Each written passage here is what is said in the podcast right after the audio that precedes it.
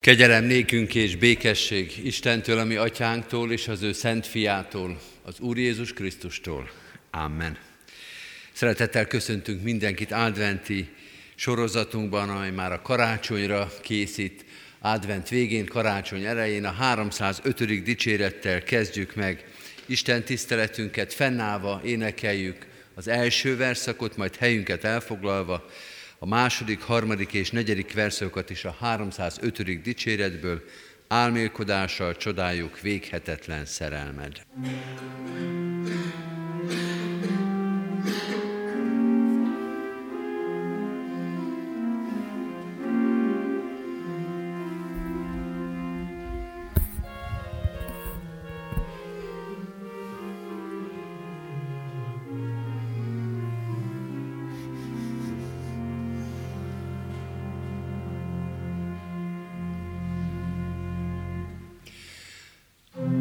Álmélkodással csodáljuk véghetetlen szerelmet.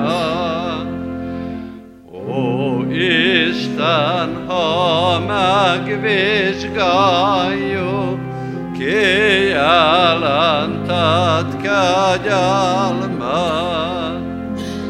Ezt száj ki nem mondhatja, nyelv nem magyarázhatja.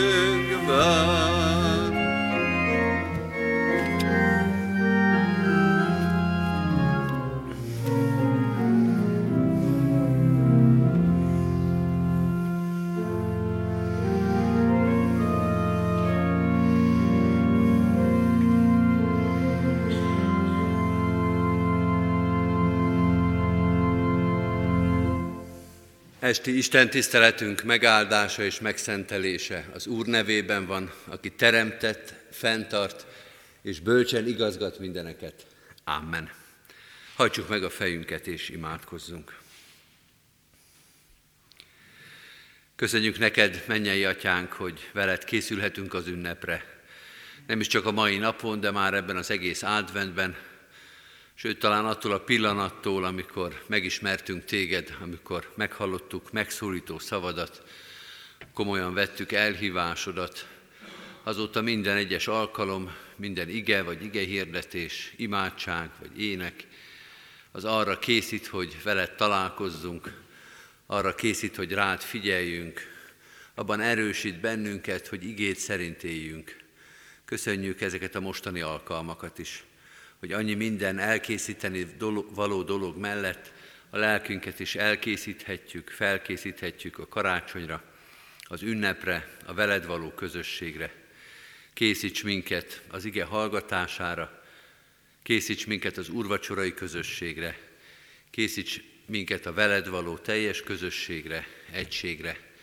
A te lelkedre van ehhez szükségünk, mert ami bennünk van, ami a szívünkben vagy az elménkben van, ami ebben a világban van, az sokkal inkább elválaszt, az sokkal inkább eltávolít, az sokkal inkább lázadásra, restségre, értetlenkedésre hajt bennünket. Tisztítsd meg az életünket mindezektől. Adj nekünk most egy fél órát, hogy rá tudjunk figyelni. Adj nekünk csendességet belül is, kívül is, hogy a Te igéd legyen itt középen, a Te igéd legyen a legfontosabb. A Te igéd legyen az, ami leköti szívünket, lelkünket, figyelmünket. Így kérünk alkalomról alkalomra, tisztogass meg szívünket, készítsd az életünket, a lelkünket, hogy az ünnepünk valódi ünnep legyen. Minden nap, minden alkalommal arra kérünk, tégy hozzá egy kicsit a karácsony megértéséhez, átéléséhez, hogy valóban tisztán és jól értsük, tisztán és jól tudjuk képviselni azt, amit te karácsonyban hoztál, amit karácsonyban tanítasz nekünk. Ámen. Kedves testvérek, Isten igéjét ezen a mai estén Lukács evangéliumából olvasom az első rész 42. versétől a 45. versig, így szól hozzánk Isten igéje. Áldott vagy te az asszonyok között, és áldott a te méhed gyümölcse. Hogyan is lehetséges ez, hogy az én uram anyja jön el én hozzám? Mert íme, amint felfogta fülem köszöntésed hangját, újongva mozdult meg a magzata méhemben. Boldog, aki hitt, mert beteljesedik mindaz, amit az Úr mondott neki. Eddig Istennek írott igéje, foglaljuk el a helyünket. Kedves testvérek, ünnepre készülő gyülekezet, az előttünk álló napokban egy rövid, vagy talán nem is annyira rövid sorozatba kezdünk, amely a karácsonyi urvacsorai közösségekig vezet el bennünket. Ez a sorozat azt a címet kapta, hogy karácsonyi ének. Egész pontosan ez ma, holnap és holnap után este, 5 órakor itt a templomban, 24-én délután fél négykor az ünnepi istentiszteleten, és 25-én és 26-án a délelőtti 9 órás istentiszteleteken húzódik végig ez a sorozat Karácsonyi Ének címmel. A karácsonyi ének az tulajdonképpen egy foglalt ö, megfogalmazás vagy fogalom, és általában az énekes könyvi énekeinket szoktuk érteni alatta, amelyek karácsonyról szólnak, és fogjuk is őket énekelni, de itt most egy kicsit másról van szó. Ezeken az Isten tiszteleteken, ez hat alkalom, olyan énekeket fogunk olvasni, amelyek Lukács evangéliumának az első és a második részében vannak feljegyezve, egy-egy bibliai szereplő fakad dalra, vagy hangoztat el egy szózatot a karácsonyal kapcsolatban. Kiemelt szövegek ezek, az elsőt most hallottuk, ez Erzsébetnek lesz az éneke, de így fogjuk hallani Máriát, Zakariást, az angyalokat kétszer is, és végén 26-án majd Simeon énekével zárjuk ezt a sorozatot. Énekek ezek, noha van amelyik inkább csak egy felkiáltás, egy felsóhajtás, van amelyik egy ünnepélyes isteni deklaráció, hogy az angyalok szólalnak meg a betlemi pusztában, de mindegyik tele van érzelemmel, tele van boldogsággal, tele van örömmel. Hat ének, hat megszólalás Lukács evangéliumának az elejéről, mindegyik a karácsonyról szól, és mindegyik az örömről, a boldogságról, az Isten nagy ajándékáról. Mindegyik énektől azt várhatjuk, azt remélhetjük, hogy Isten ezeken keresztül, az általában egyébként ismert bibliai szögeken keresztül egy-egy mozaikot, egy-egy információt hozzátesz ahhoz, hogy megértsük, mit jelent a karácsony, vagy pontosabban lássuk ezt a szép és számunkra fontos képet. A mai ének tehát, a mai felsóhajtás az Erzsébet szájából hangzik el. Amit hallottunk Lukács evangéliumának az első részéből, ezt Erzsébet mondja akkor, amikor találkozik Máriával. Inkább felkiáltás ez. Valami, ami kiszakad Erzsébetnek a lelkéből, de a megfogalmazás az tényleg szép, főleg a 42. és a 45. versek, áldott vagy te az asszonyok között, és áldott a te méhednek gyümölcse. Vagy a 45. vers, boldog, aki hitt, mert beteljesedik mindaz, amit az Úr mondott neki. Ez nem csak, hogy irodalmian szép, hanem ez egy boldog mondás tulajdonképpen, amit Jézus is használ, mint egy irodalmi műfajt, nem csak a hegyi beszédben, hanem később is, majd fogok is rá külön utalni. Erzsébet beszél így, amikor az ő életében, az ő helyzetében megjelenik a karácsony nagy üzenete. Ennek a felszólalásnak, ennek az éneknek, ennek a sóhajtásnak a kulcsmondata a 43. vers, így hangzik, hogyan is lehetséges ez? Hogyan is lehetséges ez, hogy az én Uram anyja jön el én hozzám? Olyan ez, mint hogyha Erzsébet velünk együtt énekelte volna a 305. dicséretet, álmélkodással csodáljuk véghetetlen kegyelmed. Erzsébet, nagy tiszteletű asszony, ugye lelkész a férje, sok mindent, mindent tud már az Úristenről, egy idős asszony, aki az Isten közelébe töltötte az életét, a férje állandó papi szolgálatokban van, és idős korára Erzsébet úgy érzi, hogy erre nem számítottam. Erre nem voltam fölkészülve. Hogy csodálkozom, hogy nem is értem, hogy hogy történhet meg velem. Hogy lehetséges az, hogy vénségemre az Úristen még olyan ajándékokat készít, olyan örömöket ad, amiről nem is az, hogy lemondtam, de nem is gondoltam, hogy ez még az életemnek a része lehet. És itt nem csak keresztelő János ígéretéről, születéséről van szó, mert ez a visszatérő történet ugye itt is megjelenik, hogy egy régóta várt, már reménytelenül várt gyermek közeledik, és Erzsébet és Zakariás gyermeket fog kapni, hanem sokkal inkább Jézus születéséről van szó, amit hát nem is lát, de sejt, vagy megérez Erzsébet, és azt mondja, nem gondoltam volna, hogy az Úristen még meg tud lepni hogy még annál is nagyobb örömet tud adni, amit valahogy én az emberi szívemmel, eszemmel el tudtam képzelni. És legyen ez az első mozaikja ennek a karácsonyi képnek, amit az Úristen most ezen a karácsonyon hozzátesz, vagy megerősít a mi karácsony képünkbe, hogy Isten a karácsonyban mutatja meg a minden értelmet meghaladó szeretetét, vagy a minden elképzelést felülmúló ajándékát.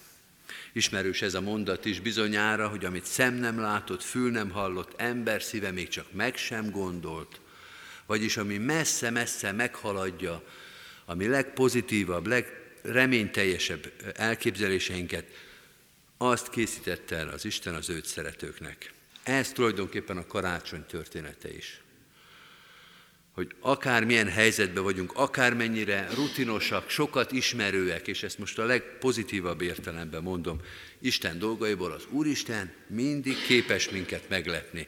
Legyünk felkészülve az ő minden mértéket meghaladó szeretetére és ajándékára. Erzsébetből is ez szakadt ki. Hogyan is lehetséges ez? Hogyan lehetséges az, hogy meglátogat engem az Úr? Mi az, amit Erzsébet szeme nem lát, és mégis megért? Amit szem nem látott, fül nem hallott, ember szíve meg sem gondolt, hát mi az, ami Erzsébetnél így megjelenik, hogy nem látja, és mégis örül neki? Kicsit talán túl egyszerű lesz a lebontása ennek a szép igének, de hadd fogalmazzam meg, hogy mi az, amit Erzsébet nem lát, és mégis örül neki. Azt mondja Erzsébet Máriáról, te vagy a legáldottabb asszony, áldott vagy az asszonyok között, ez egy legfelsőbb fokozás. Te vagy a legáldottabb, a fiad miatt vagy áldott, és a harmadik, hogy a te fiad, akit semmilyen értelemben nem látunk még, mert éppen, hogy most kezd el elindulni erre a világra, ez a fiú, ez maga az Úr, az én Uram. Többszörösen is láthatatlan ez az ajándék még Erzsébet számára, és mégis meg tudja fogalmazni. És mégis pontosan leírja, hogy itt valami olyan valaki jön el, egy olyan úr, aki az egész világnak az ura, a legáldottabb, a legnagyobb ajándék, és ez az, amivel Erzsébet találkozik. Az áldott, a legnagyobb áldás az Úr. Jézus egy helyen azt mondja a húsvéti történetekben, itt jön az újabb boldog mondás, Tamásnak mondja, boldogok, akik nem látnak és hisznek. Erzsébetre ez minden szempontból igaz. Nem lát, és mégis hisz, sőt ki is mondja, hogy az Úr érkezik el. Az Úr maga az Isten lép be ebbe a világba. Erzsébet nem látja, és mégis tudja ezt. Ez a második mozaik, amit Erzsébet sóhajtásán, énekén keresztül a karácsonyról megtanít nekünk az ige. Hogy a karácsony is, de az egész keresztény hit is így jelenik meg a világba, hogy nem látjuk igazából a középpontját, nem látjuk igazából a földi szemeinkkel a lényegét, és mégis tudunk róla. Hogy ami különbség van Erzsébet és az összes többi ott lévő ember és asszony és férfi között, hogy ők csak egy talán kedves, vagy számukra ismerős, ismeretlen fiatal édesanyát látnak, Erzsébet pedig már a megváltót látja, ugyanez a különbség a hívő és a hitetlen ember között, a karácsony értelmezése között, hogy mi mindent lát a világ a karácsonyba, mi mindent tudunk róla, halljuk a tévébe, olvassuk az újságban vagy az interneten, és mi mindent látunk mi. Hogy az Isten sokkal többet mutat meg ebből, mint ami földi szemmel látható. Erzsébet és a többi ember, a hívő ember és a nem hívő ember között ez a nagy különbség, hogy Isten olyat mutat meg, ami semmilyen értelemben nem látható, csak a hitnek, csak a szívvel, csak a kijelentés által érti meg Erzsébet azt, amit másnak be se tudna bizonyítani, hogy ez a látogatás miért jelenti egyébként az üdvösségnek az eljövetelét, hogy őt Mária meglátogatja. Tehát a második mozaik a szemünknél, a látásunknál, az emberi felfogó képességnél sokkal többet ajándékozó Isten, ahogy ezt Erzsébet meg is érzi ebben a találkozásban. És a harmadik dolog, amit Erzsébet szintén megfogalmaz, hogy Istennek ez az öröme, ez az ajándéka a személyes életébe jön el. A már egyébként idézett mondatot olvasom újra, a 43. verset. Hogyan is lehetséges ez, hogy az én Uram anyja jön el én hozzám? Ugye ez az a jelenet, amit sokszor le is festenek, híres festmények szólnak erről, hogy mutatják meg, ez a találkozás, amikor Mária meglátogatja Erzsébetet. Ez egy nagyon bizalmas, nagyon kedves kis találkozás, olyan kevés részlet derül ki a leírásból belőle, csak azt látjuk, amit a festményen is, hogy két várandós hölgy, asszony találkozik egymással. És Erzsébet azt mondja, hogy ez nem két hasonló helyzetben lévő nőnek a találkozása, hanem hogy engem, Erzsébetet, ezt a tulajdonképpen már a világból kifelé induló és a reményeivel elszámoló, az életébe bezárt asszonyt meglátogat az üdvösség, hogy eljön én hozzám az én Uram. A példa, amit mondani fogok, talán szintén egy kicsit meglepő, de újra és újra találkozunk ilyen jelenetekkel, kicsit hatásvadászok is ezek a jelenetek, hogy van egy beteg kisgyermek, vagy valamilyen nagyon nehéz helyzetben lévő család, és akkor egy sztár meglátogatja őket a kórházba. Hogy a kisfiú nagyon szerette volna megnézni ezt a filmet, de ugye nem lehet kimenni a kórházba, meg steril szoba, meg minden, és akkor látunk ott egy nagy sztárt, aki beöltözve, bemosakodva, természetesen a kamerák között, de meglátogatja ezt a kisgyermeket.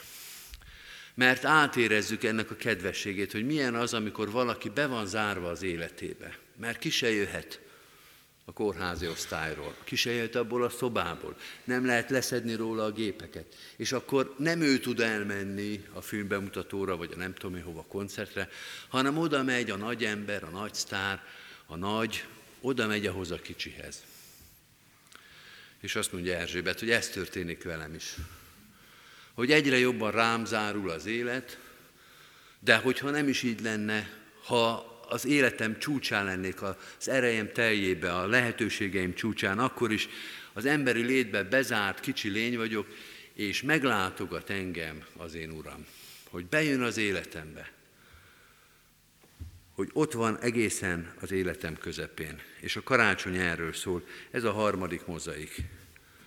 Hogy a beteg kis életünk, az elzárt kis életünk, a lehetőségeitől megfosztott életünk egyszer csak azt veszi észre, hogy a mindenség teremtője bejön abba a szobába, abba az életbe, abba a kis élethelyzetbe, ahol élünk. Eljön hozzánk. Milyen szép az, hogy Erzsébetnek ezt a gondolatát majd a férje, Zakariás fogja megénekelni, majd jön is a holnap után is, tiszteleten erről fog szólni az Isten igéje, meglátogat bennünket a felkelő fény a magasságból. Zakariás éneke hordozza ezt a szép mondatot. Ugyanez a rácsodálkozás, hogy milyen szép dolog az, hogy meglátogat bennünket a felkelő fény a magasságból. Erzsébet öröme és éneke ezért ilyen kitörő, ezért csodálkozik, hogy ez az áldás, ami többszörösen el van még rejtve Mária életében, ez meglátogatott engem, az életemet, amely egy becsukódó élet volt, amely egy reményeivel leszámoló ének volt, boldoggá tette, meglátogatott, és ez a boldogság számomra most már itt van és jelen van. Legyen ilyen teljes, ilyen boldog, ilyen erős, ami karácsonyunk is ebben az évben. Amen. Helyünkön maradva hajtsuk meg a fejünket és imádkozzunk. Menjél, atyánk, mi is Erzsébettel együtt csodálkozunk azon, hogy meglátogattál bennünket. Csodálkozunk azon, hogy volt gondod az életünkre, hogy megtaláltál minket. Ki tudja, milyen elzártságokba, milyen megfosztottságokba, milyen reménytelenségekben éltük az életünket, de te közel jöttél hozzánk. Mi nem tudtunk oda menni. Minket az élet, a hitetlenség, a gyarlóság, az emberi bűnök, az emberi lét korlátai elzártak tőled, és mégis találkozhattunk veled mert Te jöttél hozzánk, Te látogattál meg a magasságból, a fényességből, a dicsőségből, ami percnyi, porszemnyi kis életünket. Urunk, hálát adunk ezért, szeretnénk szépen és teljesen énekelni ezeket a karácsonyi énekeket, átvéve, megőrizve, megérezve a karácsony minden örömét. Köszönjük, hogy mi is kedvezményezettjei vagyunk ennek a látogatásnak hogy mi is Erzsébettel együtt mondhatjuk, hogyan lehetséges az, hogy te megláttál bennünket, hogy meglátogattál minket, hogy átérezzi a szívünk, bele remeg a szívünk abba, hogy te meglátogatsz, hogy közel jössz hozzánk. Szeretnénk ezt az örömöt őrizni a szívünkbe. Annyi minden van ebben a világban, amely elnyomja még a legnagyobb örömöket is. Annyi gond és baj, szorongás, félelem vagy bizonytalanság, amely elveszi a szívünktől az erőt, az időt, az örömre, a hálaadásra. Tarts meg minket ebben az örömben, ebben a megelégedettségben, ebben a hálaadásban. Akkor is, hogyha az élet olyan, amilyen körülöttünk, annyi minden köti le a szívünket, ez soha ki ne vesszen, soha, soha ki ne hunjon a szívünkből. Így bízunk rád a karácsonyunkat, ezeket az alkalmakat, amikor egy-egy igével, egy-egy karácsonyi énekkel készülhetünk az ünnepségre. Mutasd meg a karácsony igazi erejét, értékét, örömét, hogy így képviselhessünk téged, a családunk, a munkahelyünk, a barátaink, az ismerősök, az ismeretlenek között. A te örömödnek meglátogatottjai, kedvezményezettjei lehetünk, ezért adunk neked hálát. Áld meg gyülekezetünket, közösségeinket, városunkat, nemzetünket, a karácsony békességével, örömével, ajándékával. Amen. Egy rövid csendes percbe vigyük Isten elé imádságainkat.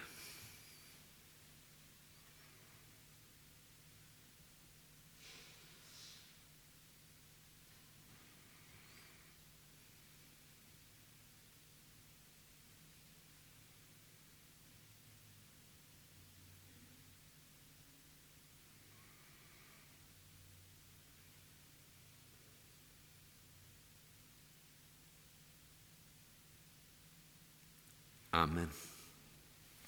Az Úrtól tanult imádságot fennállva és együtt mondjuk el.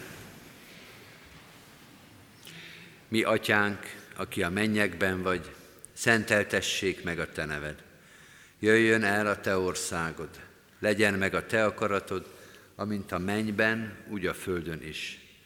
Mindennapi kenyerünket add meg nékünk ma, és bocsáss meg védkeinket, miképpen mi is megbocsátunk az ellenünk védkezőknek. és ne vigy minket kísértésbe, de szabadíts meg a gonosztól, mert tiéd az ország, a hatalom és a dicsőség mind örökké. Amen. Mindezek után az Istennek békessége, mely minden értelmet felülhalad, őrizze meg szíveteket és gondolataitokat a Krisztus Jézusban. Amen. Foglaljuk el a helyünket, kedves testvérek! Szeretettel hívunk és várunk mindenkit erre a karácsonyi igényedés sorozatra, az advent végén, karácsony elején. Kicsit szokatlanok talán az időpontok, de úgy fűztük föl ezt a sorozatot, hogy három alkalom, az első három alkalom ma, holnap és holnap után, itt a templomban este 5 órakor lesz, a negyedik alkalma ennek a sorozatnak a Szentesti Isten tisztelet, vagy hát egész pontosan 24-én 15 óra 30-kor, fél négykor lesz, és ugyanebben a sorozatba áll be a 25-e, 26-a, tehát karácsony első napján a 9 órás istentiszteleteken, a karácsonyi énekeket Lukács evangéliumának első két részéből hallgathatjuk, és ezen keresztül taníthat minket az Úristen. Szeretettel hívunk és várunk erre mindenkit.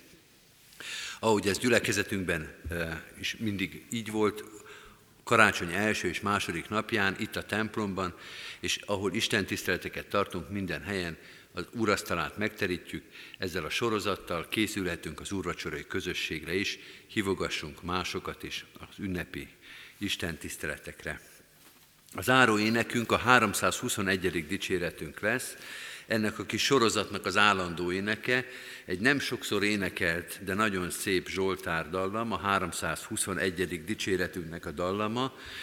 Három verszakot énekeljünk most belőle, az elsőt és az utolsó két verszakot, tehát az elsőt, a hatodikat és a hetediket. Az első verszak így kezdődik, hogy eljött az időknek teljessége, bétölt már minden szentek reménysége.